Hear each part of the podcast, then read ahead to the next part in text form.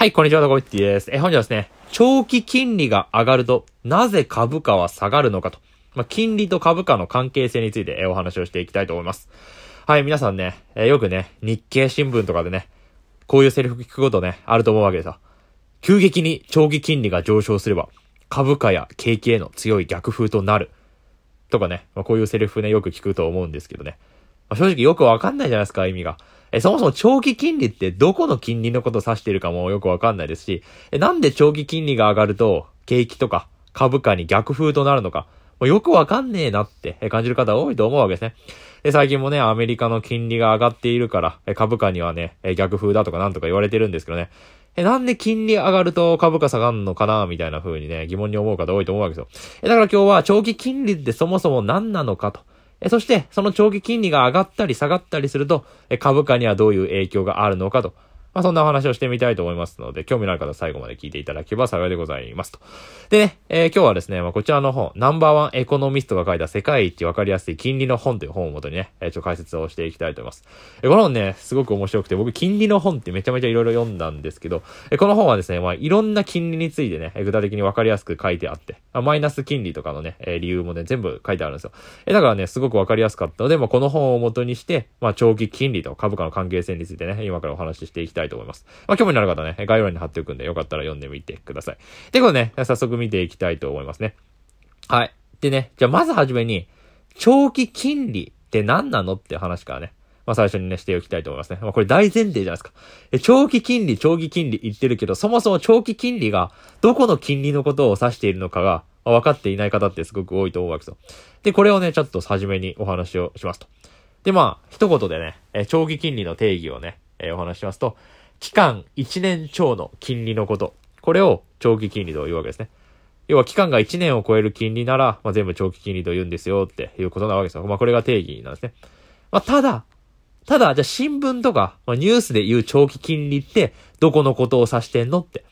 いうのが、まあ疑問にあると思うんですね。で、これがね、すごく重要でして、で、この新聞でよく言う長期金利で何指しているかっていうと、新発10年もの国債の利回りのこと。これを長期金利と、まあ、言ってるんですよってお話なんですね。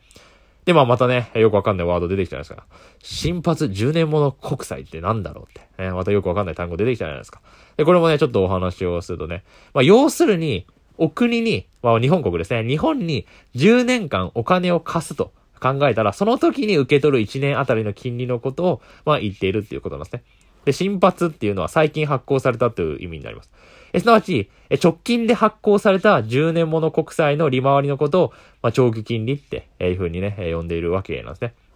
まあね、僕らは国債をね、買うってどういうことかっていうと、要は国にお金をね、貸すわけじゃないですか。で、逆に国は借金をね、するわけじゃないですか。で、僕らは国にお金を貸すわけですけど、まあ、10年もの国債ってどういうことかっていうと、まあ、10年間お金を貸すっていうね、意味になるわけですよ。で、その10年もの国債の利回りっていうと、え、お国にね、え、日本に10年間お金を貸したときに、まあ1年あたり、まあそれはね、えお金貸すわけですから、え、金利もらえるわけですよ。だからその1年あたりの金利、え、それを、まあ長期金利と呼ぶんですよ、ということです。っていうのが、まあ長期金利と、まあ新聞でよく言う長期金利のですね、まあ具体的な例、まあどういうものかっていうね、お話なわけなんですね。まあ非常に簡単なお話なわけですよね。まあ、新発10年もの国債の利回りのことを一般的にニュースとかで長期金利と呼んでいるというのことなわけですね。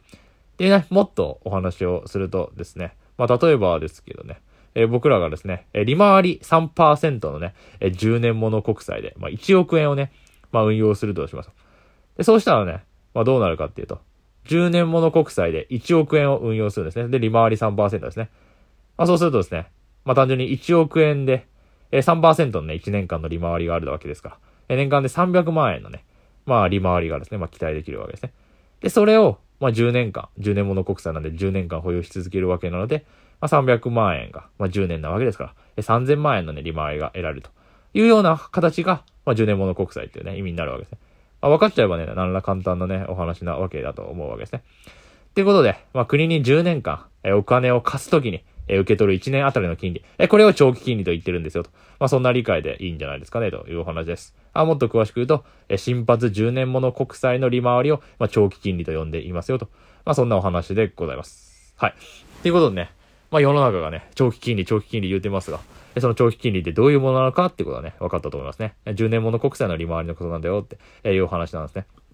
はい。で、ここまでね、理解するのが、まあ大前提になるわけですね。で、これ理解したら、この長期金利が上昇するとどうなるか、えー、長期金利が下落すると株価はどうなるかっていうことがね、まあ理解できるようになってくるわけですね。要はね、10年物国債の利回りが上がったり下がったりすると株にどういう影響があるのっていう話なんですね。で、ここまでわかるとね、結構しっくりくるんじゃないかなって思うわけですね。じゃあちょっと具体的にね、えー、例を見てみましょうということで。えー、例えばですけど、まあ、長期金利がね、まあ、1%から3%に上がったらどうなるでしょうか。まあ、すなわち10年物国債の利回りが1%から3%に上がったらどうなるでしょうかってお話なんですけど、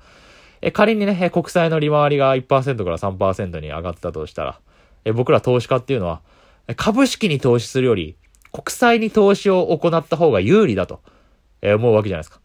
え、だってね、国債買うだけでね、利回り3%ですよ。毎年何もしなくても、1億円国債買ったら、300万円のね、利回りが得られるってことですよ。え、例えば株式とかだったらね、3%のね、配当収入を得られるって言ったら、まあ、結構な高配当株になるわけですね。で、さらに株式っていうのはこうリスクが高いわけですから。そうなると国債の方がね、みんな魅力的に考えるわけですよ。で、そういう風になったら株よりも国債に投資した方がリスク少なくして、で、リターン3%、え、めっちゃいいじゃんっていう風にね、みんな思うわけですよ。で、そうするとみんな株じゃなくて国債にね、投資をね、まあ、したがるわけです。そうするとみんな株を売って国債買うわけなんで、株価っていうのは下落しやすいということなわけなんですね。まあ、こういうふうに考えると、まあ、すごくしっくりくるんじゃないかと思います。まあ、それもね、この世界一わかりやすい金利の本の、え上野さんもですね、まあ、おっしゃっているということなわけですね。で、まあね、これがね、まあ、株価が下がるね、原因とも言えるわけで、まあもう一個ね、パターンを考えるとですね、まあ例えば、長期金利が1%から3%に上昇した場合ですね、まあ、別の観点から見てみるとですね、まあ企業のね、観点から見てみると、企業は金利が上がったら、設備投資とかにお金を回しにくくなるわけじゃないですか。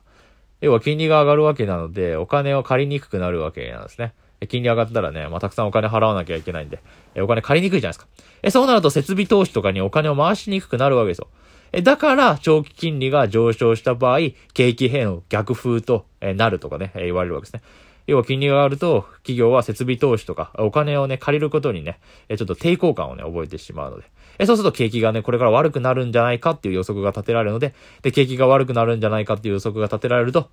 株価は下落するんじゃないかと、えいうことになるわけですね。っていうのが、長期金利、えすなわち10年物国債のえ利回りが上がると、景気への逆風となって、株価が下がりやすいというね、えまあ理屈になるわけなんですね。まあ、ここまで理解するとすごくね、わかりやすいんじゃないかと思いますね。で、長期金利がじゃあ下落するとどうなるのかというと、まあ今言ったね、逆のお話になるわけですね。まあ例えば、長期金利が3%から1%にね、まあ下落した場合考えてみましょうと。え、その後僕ら投資家どう思うかっていうと、国債に投資するより、株に投資した方がいいって思うじゃないですか。だって国債に投資してても、利回り1%だったら、いや、株の方が、利回り3%ぐらいの株式なんていっぱいあるわけだし、株の方がリターン得られるんじゃないのっていうふうに思うわけです。でそうなると、みんな国債を売って株を買おうと思うわけですよ。だから、長期金利が下落すると株価は上昇しやすいということになるわけですね。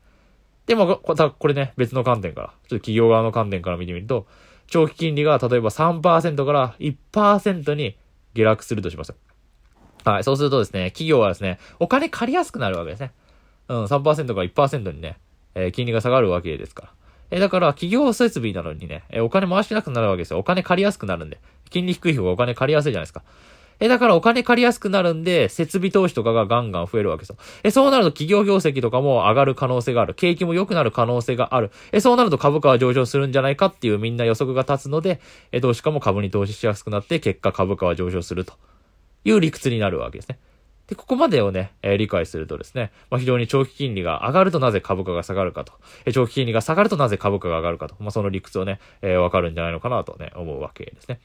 えー、ということでね、えー、本日はですね、以上になります。なぜ長期金利が上がると株価が下がるのか。で、そもそも長期金利って何なのかと。まあそんなお話をしてございましたと。で、まあ金利ってね、えすごい密接なようでね、結構知らないこと多いわけですよ。なんか新聞とかで平気で短期金利がとか長期金利がとか書いてありますけどね。その中身をね、知らないと。なかなか世の中のことを理解することがね、できないわけなのでですね、まあ、今後のこういったね、世の中がどういう風になってるのかとかね、お話ししていきたいと思いますので、え面白かったと思った方は、まあ、チャンネル登録とか、えコメントなど、えぜひともお寄せいただければ幸いでございます。えということで、引き続きよろしくお願いします。本日は以上になります。ご清聴ありがとうございました。